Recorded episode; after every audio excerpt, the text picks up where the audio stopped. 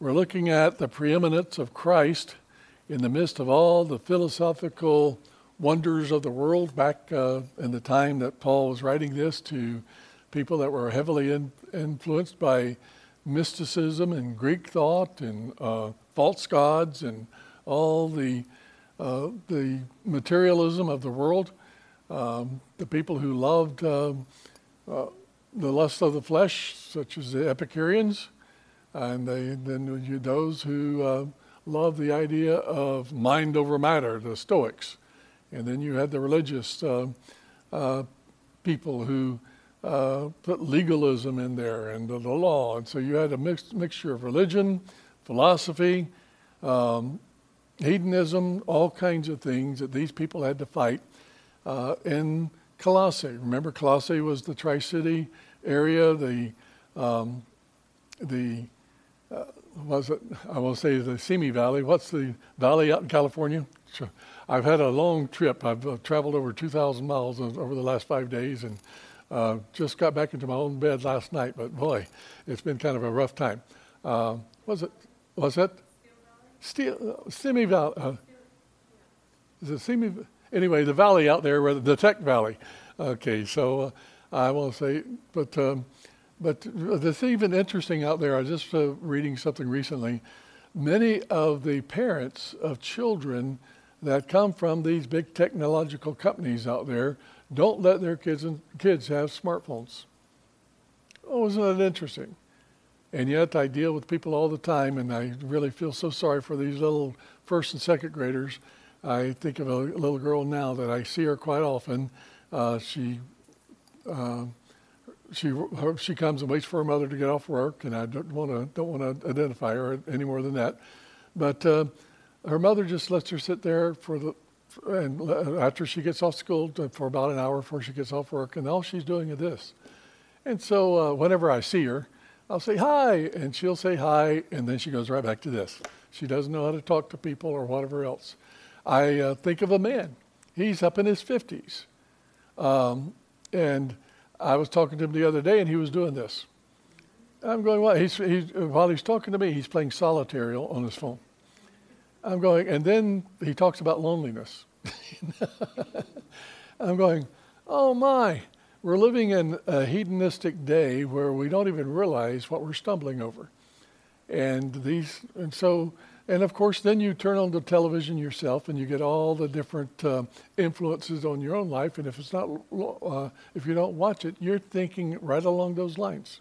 And you can get involved in a story or something about something that is illicit. And uh, one of the things that uh, Hollywood does is take something like adultery or whatever and turn it around, and the adulterer becomes the victim. You know, and you see that over and over again. Or the the hedonist or uh, the per- pervert becomes the victim. And so we live in a very strange day. And people uh, are not lovers of righteousness.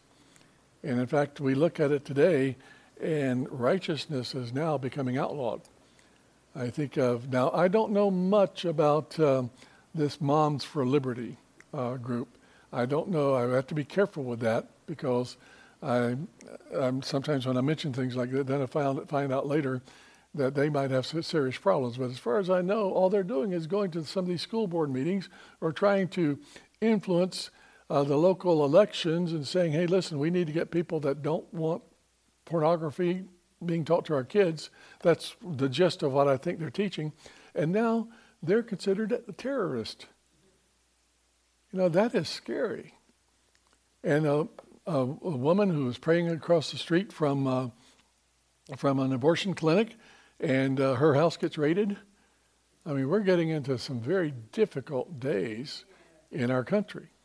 And so uh, we look at that and we realize that um, our freedoms are, are, are fleeting. They are uh, being gradually uh, taken away from us right before our eyes, and we, do, and, we, and it's one by one.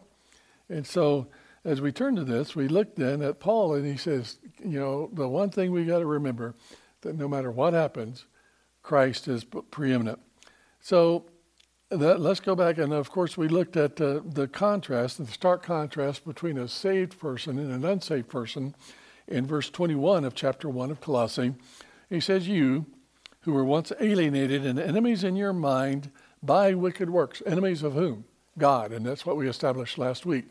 Um, um, yet uh, he has now reconciled, and that's that great word that we looked at uh, reconciliation through the blood of the Lord Jesus.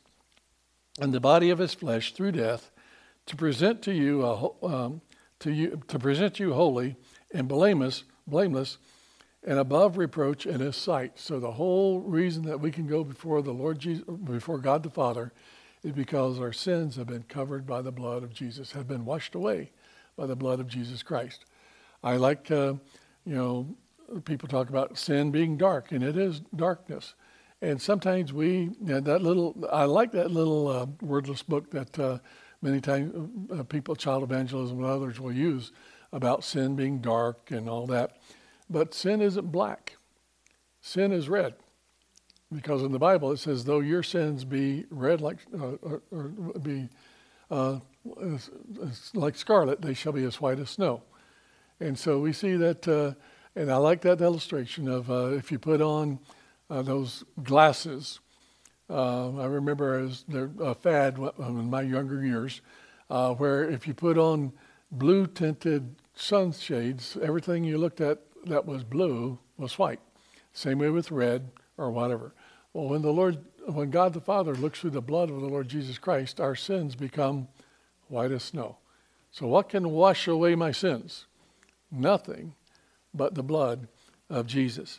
And so we see that um, uh, we are blameless in His sight if indeed you continue in the faith, grounded and steadfast. So, did the Colossians have problems with all these isms that were going around?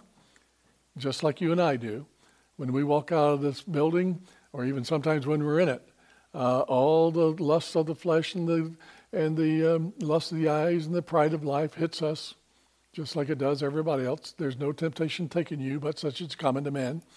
Sometimes, especially when I deal with people, or sometimes whenever I've been, you know, in a place of um, that's not Christian influence, I've come away feeling so dirty. You ever feel that way? Well, I want it to be that when you come to church, you kind of feel like, well, I feel I'm, I'm almost ashamed to get there because I'm so dirty. But once I come in and start getting into the presence of the Lord, I start feeling that burden lifted. My burdens are lifted at Calvary. Or whenever I get around God's people, the same thing. I want to, people to be encouraged, and that's what we do when the when the writer of Hebrews says that, uh, be, uh, that we are not to, to, neglect the assembling of ourselves together, as the manner of some is, and that's what we're seeing today, but exhorting one another, and so much the more as you see that day approaching. So we want to be encouraging one another. And I want people, and that's the thing I like about. Uh, the, sometimes I'll hear someone say, "So and so in your church is just so sweet," or "I love that more." Probably that's probably one of the greatest things in the ministry to me it's when I hear other people talking about the difference in my people uh, because, uh, you know, because of their Christianity. Oh, I love that. And some of the sweetest things I've ever heard. Um, now, sometimes I know you're rascals, and, uh, and yet, uh, you know, we, we, all have bad sides. Now, my wife knows I'm the only person in here that's not a rascal. No, my wife's no, no. Uh, I won't say that. I won't even look at her. But, but no, we're all we've all got our bad sides. But uh, at the same time, we're, we're real. That's the one thing I like. Uh, you know, I want. Uh, I, well, Pastor, I don't. You know, I, when I talk to men, I don't know really how to pray. I just say things. I say, well, if you're saying it to the Lord, I don't want a big flashy prayer. I just want you to start talking to God. And so, and of course, the ladies the same way. Whenever you got you ladies get together, or whenever we all pray together, and so it's one of those things where you just want natural people. Sometimes I think we try to put on too much of a show in uh, even our churches. Um, I want just real people. Um, and, and, that doesn't mean that we don't, uh, when we come before the king, that doesn't mean we, we don't uh, dress up a little bit or dress up our minds a little bit or whatever else, or at least take a Saturday night bath or something, you know, because we're coming to, to meet the king together. Uh, we're entering into his courts with praise, and he's here today because we've seen that also, where uh, where God's people are, He says even angels around or attending us. I, again, and then we're uh, surrounded by so great a cloud of witnesses. Um, and again, I hope my mother, if she's I hope she hasn't seen me even what I've done this past week. I mean, not that I've done anything wrong, but you know, now that she's in her perfection, I would hate to know that what she sees how imperfect I am.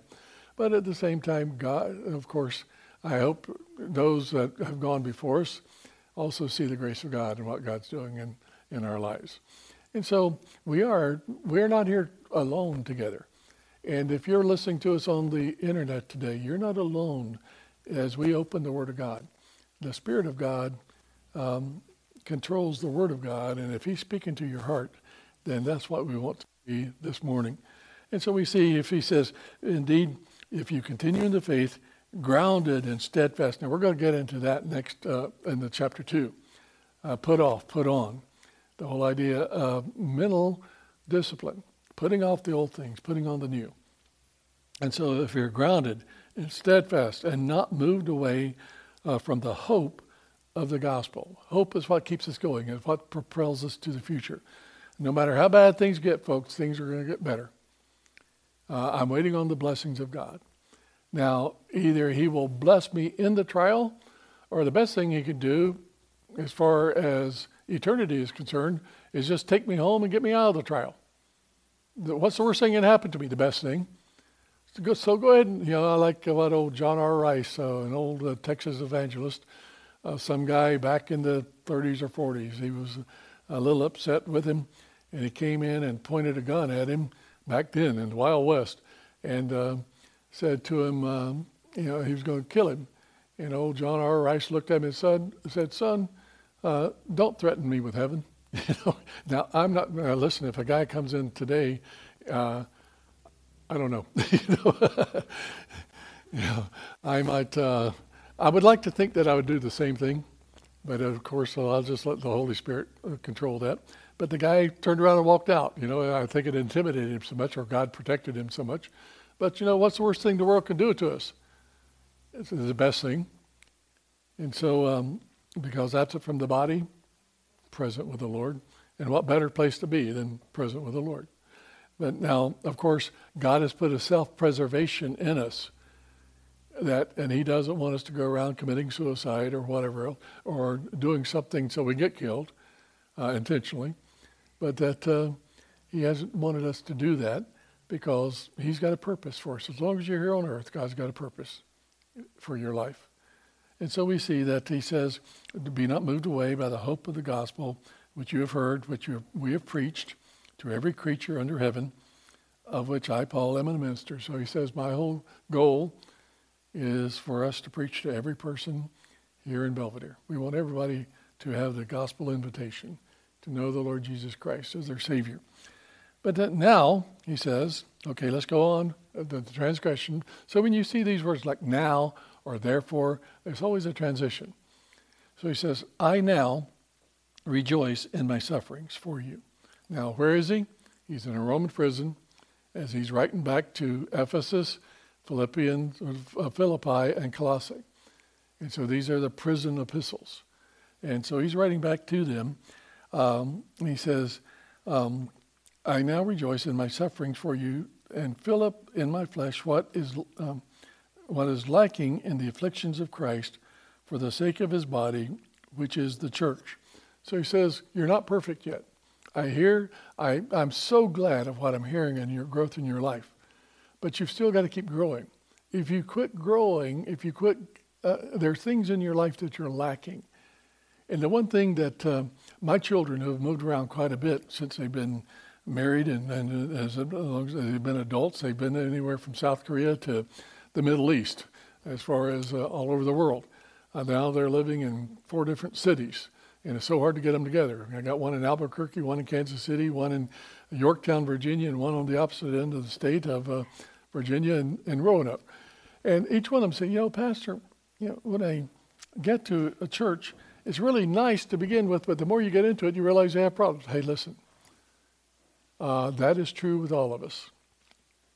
And that's one thing about a friend is you meet somebody and you think they're the greatest persons ever walked the face of the earth. Man, I love that Christian. But you get into life and you realize they got problems just like you do.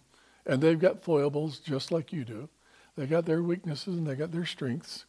And Paul saw this and he said, My, I'm so glad to see what's happening at Colossae and at Laodicea. He'll mention that in chapter 2. But uh, 30 years later, and Laodicea, remember John writes to Laodiceans, he says, You know, the Lord's not very happy with you. In fact, he wants to throw you up. And every time he thinks about you, he wants to spew you out of his mouth. Uh, from what I understand, that's a medical term meaning projectile vomiting. you know, the Lord wants to spit you out. And so, uh, boy, Lord, I, Lord, please don't think of our church like that that you want to hurl or whatever you want to call it today. So, uh, um, and then there again, we don't want we don't want to be that way even to the world. And so he says, You are lacking in some things, so let's keep growing. Let's keep growing, going forward. Now I rejoice in my sufferings for you and fill up in my flesh what is lacking of the afflictions of Christ for the sake of the body, which is the church, of which I become a minister according to the stewardship from God.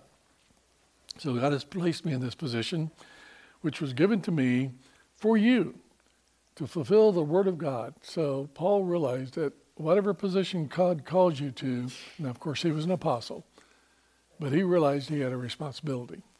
He realized that uh, with his authority also brought affliction. And in the church, you're going to, we want to see leaders raised up. And I, I had, you know, so sad. Uh, I've had men come to me and say, Pastor, I just don't want to be a leader. Well, I'm not asking you to be a leader. Just get in there. And, but they know that if they start coming to church, they realize that it's going to require them to, to sacrifice, to help other people, and to, and to give of themselves. And we're living in a very narcissistic age.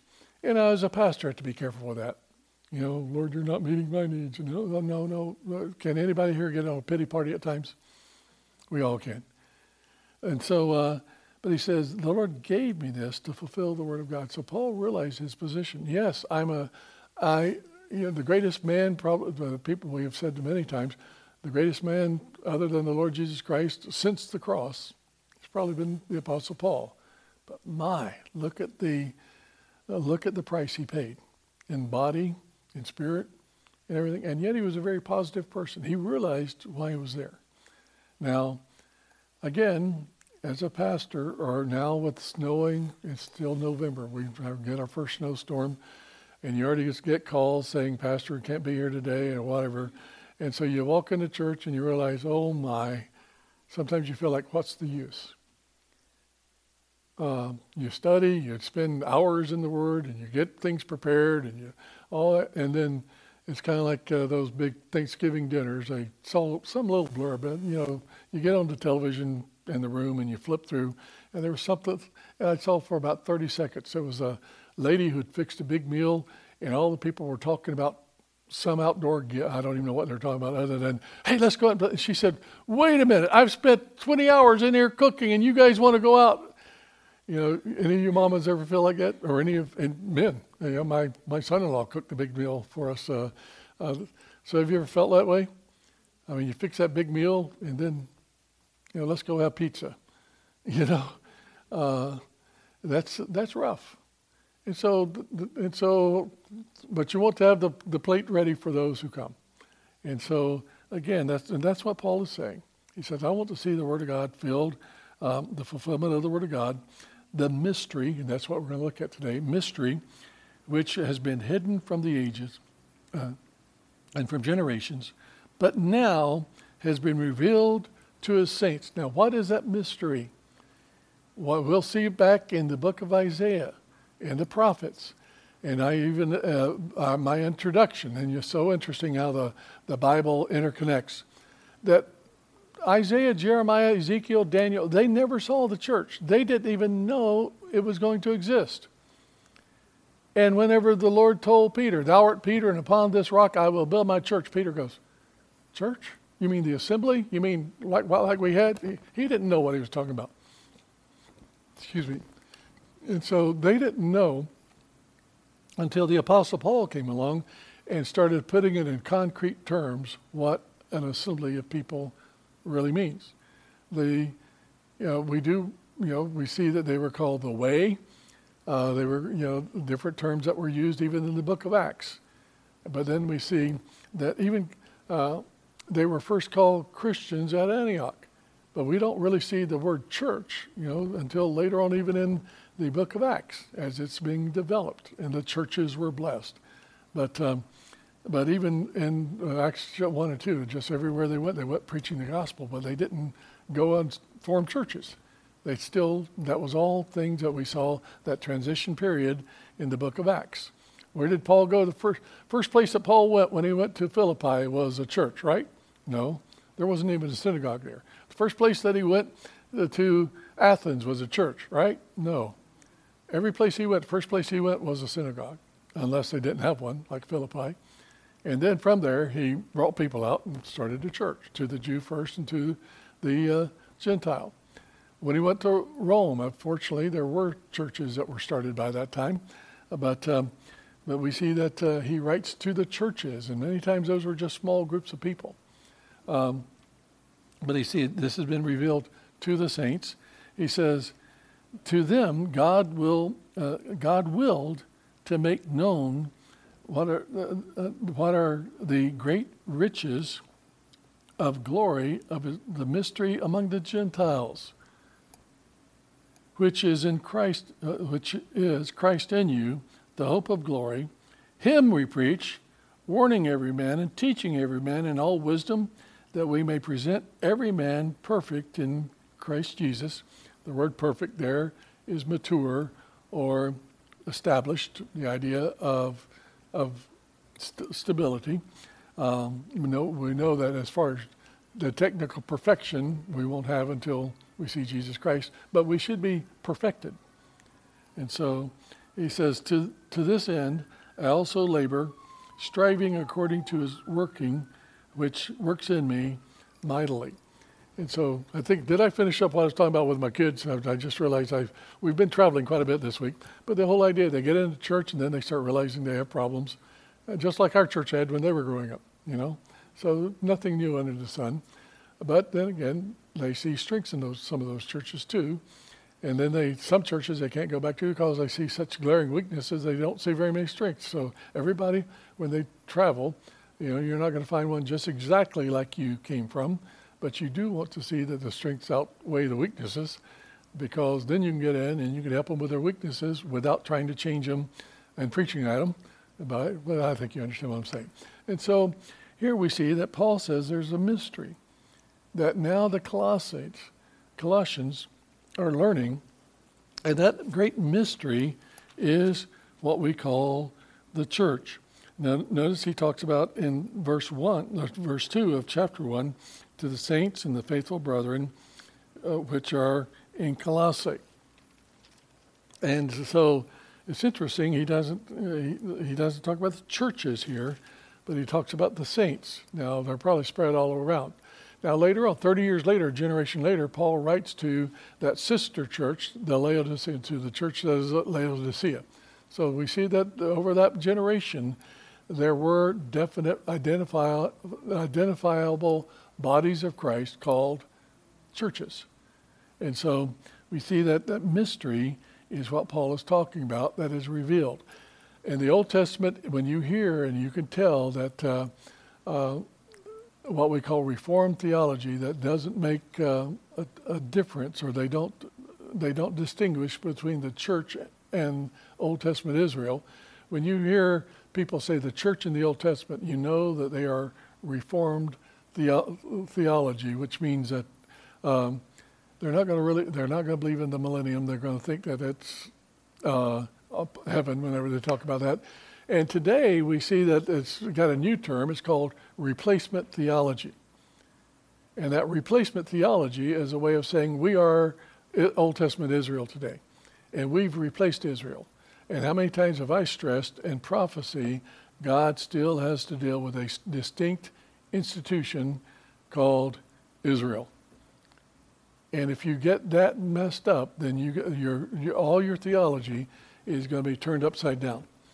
Uh, because we know the church started in Acts chapter 2. Did it not? the day of Pentecost, when it fully came back, uh, we see that the, the, the, Holy Spirit came down and the embryo of the church was started, and then the whole book of Acts develops that embryo into a body of Christ. And then we see also in the epistles that Paul talks about the mystery of the church. Now, turn with me over to just a couple of passages we want to look at. And that is 1 Peter chapter 1. And Peter talks about this also. In chapter 1, and I'll mention this in, Sunday, in the morning service, I might not be able to have time to flip over here during the morning service because we're going to be looking at Isaiah chapter 26. But he says, Of this salvation the prophets have inquired and searched carefully, who prophesied of the grace that would come to you, searching what or what manner of time the Spirit of Christ, which was in them, was indicating when he testified before beforehand the sufferings of Christ and the glories that would follow. To them it was revealed that not in themselves but to us. to, to them it was revealed it was revealed that not to themselves but to us that were uh, they were ministering things which now have been reported to you through those who have preached the gospel to you by the Holy Spirit sent from heaven, things which the angels did desire to look upon. There's those angels again.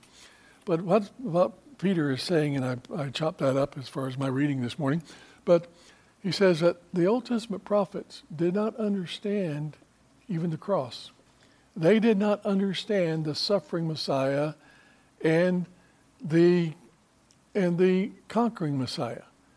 When when Isaiah wrote about the conquering king, which we'll see in chapter 26, he did not understand his own writings in Isaiah 53, where we see the suffering Savior.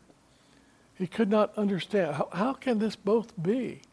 And this is what Peter is saying. The prophets did not understand what we know today that uh, salvation was going to come through the Lamb of God. And even John the Baptist, the last of the Old Testament prophets, said, Art thou the Messiah, or do we look for another? And yet, before, just a few months before, he had said, Behold the Lamb of God. Isaiah chapter 53 Behold the Lamb of God, which taketh away the sins of the world. But he didn't even understand what he was saying then. And so, well, wait a minute. If you're the Lamb of God, you're going to, I don't know how you're going to sacrifice, but they did not. In fact, many Old Testament rabbis, and they've discovered writings between uh, Malachi and Matthew, they thought there might be two messiahs. They t- could not understand the whole institution called the church. Now, uh, uh, Daniel understood a little bit about it because, not, but he says we realize that uh, that you know Israel there was going to be the age of the Gentiles. That's what he called it, and so you know uh, the church or the, Israel was going to cease to exist, and they have. And so God has, uh, and we have been oh, ever since the, the day that, uh, um, that Nebuchadnezzar destroyed Jerusalem. Uh, the Lord, of course, that became, and Israel has never had another king except the Lord Jesus. And so we are in the age of the Gentiles. And Ezekiel will talk about that. And they, they realize that, hey, listen, Israel's going to be scattered. But they didn't understand they knew also they were going to come back together, but they didn't understand that big gulf in between, what was going to happen and what institution God was going to institute to proclaim the gospel. Um, God's whole objective of uh, Israel uh, and his primary was for Israel to be an oracle of himself to a lost and dying world.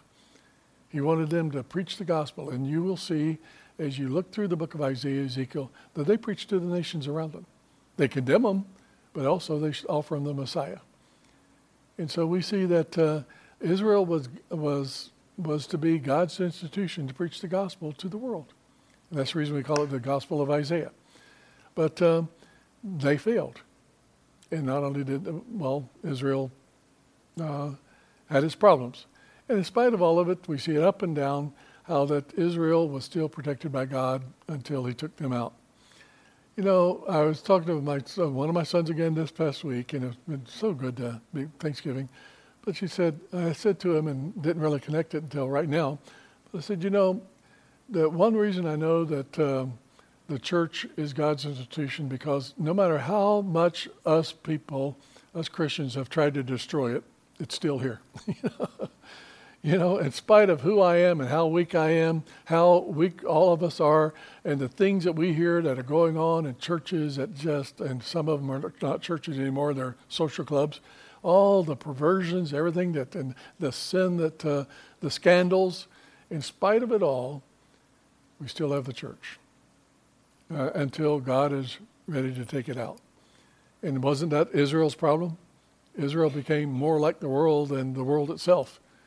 And yet, then God had to scourge them over and over again. But, uh, I'm, I'm, but God has still got us here until he, the good thing about it, he's going to take the church, the remnant, the, the true church, what's going to happen? The end of the age of the Gentiles is when? The rapture. And so we, the, the Lord, this whole world's not my home. I'm just a passing through. But so we see that uh, this church had a beginning and it will have an end. And then we see that tribulation period where God is calling the Israel, uh, Israel back to himself. And we call it the time of Jacob or Israel's trouble. And we see all that uh, coming about now. So we see that it was a mystery. A mystery was something that was not totally revealed but uh, kind of touched upon, and it kept people thinking about what was going to happen. Now, in saying that, let's turn back and just see that reinforced as Paul was talking to the Ephesians. And he says that he was, you know, that God had given him, Paul was a prophet. And he says in, uh, that uh, in chapter 3, he says, For this reason, I, Paul, the prisoner of Jesus Christ, um, oh, Jesus, uh, uh, for you Gentiles. If indeed you have heard of the dispensation, that's where, where we get the word dispensationalism from, the disp- in other words, the order of the household, God doesn't work through us like he did Israel. We don't have altars and priests and so forth. Uh, he says, the dispensation of the grace of God, which was given to me for you, how that by revelation he made known to you, made, known to me, the mystery, as I have briefly written already, by which, uh, when you read, you may understand my knowledge in the mystery of Christ, which in other ages was not known to the sons of men. So, in other words, Isaiah did not understand this mystery called the church. As it is now revealed by the Spirit to his holy apostles and prophets. So the church was revealed to Peter and to Paul and to John and others. Uh, and he says that the Gentiles should be fellow heirs in the same body and partakers of his promise in Christ through the gospel. So he said, this is what the mystery was. And, you know, the one big problem with um, uh, with the reformers, or reformed theology, is uh, they want to equate the church with um, Israel. We are not. We're totally different institutions, and this is what Paul is saying here, as well as in Colossians. Uh, we are not the. Uh, we are not. We're not uh, Israel. I'm not a priest. Uh, I, I, am a priest, as you are a priest. We are fellow. We are royal. We are a royal priesthood. What, what makes what makes me function as a priest? I pray for you. What makes you a priest? You pray for me, and you pray for others. So we function as a priest, although we don't have the office of a priest. And so we see that this is revealed to us by the Lord, and that uh, now the problem with the dispensationalists and when you go too far, and, and the thing about doctrine is that whenever you take any doctrine too far, it becomes heresy. I believe in the love of God. Don't you? But if I ignore the justice of God, then all of a sudden God just loves everybody and God's going to take everybody to heaven. Is that heresy? It's heresy. The universal brother, God just loves everybody and one day we'll all be one flesh. Is that heresy? It's heresy. And yet we can talk so much about judgment that we keep people, you know, send everybody to hell.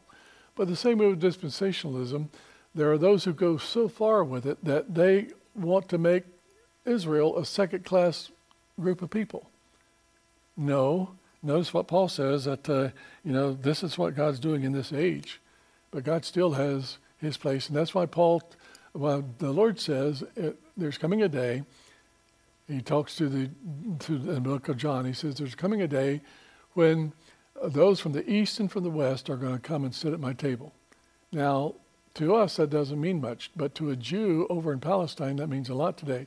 You know, an Arab and a Jew is not going to eat together at the same table. You can't even get to a peace table, let alone to eat together.